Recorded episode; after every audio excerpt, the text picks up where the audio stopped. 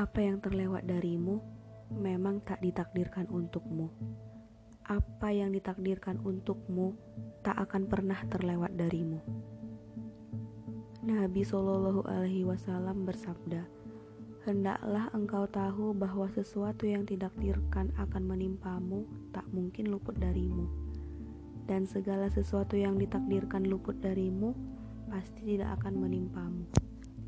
Ya, jika Allah takdirkan berjodoh, maka pasti akan bertemu.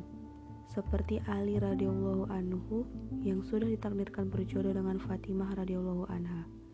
Walaupun sebelumnya ada Abu Bakar radhiyallahu anhu dan Umar radhiyallahu anhu, dua sosok lelaki yang sangat luar biasa yang melamar Fatimah radhiyallahu anha.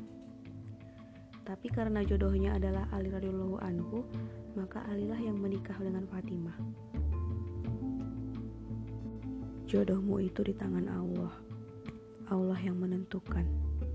Jangan terlalu banyak curhat kepada manusia, tapi lupa curhat kepada Allah. Jangan banyak minta solusi kepada manusia, tapi lupa minta solusi kepada Allah.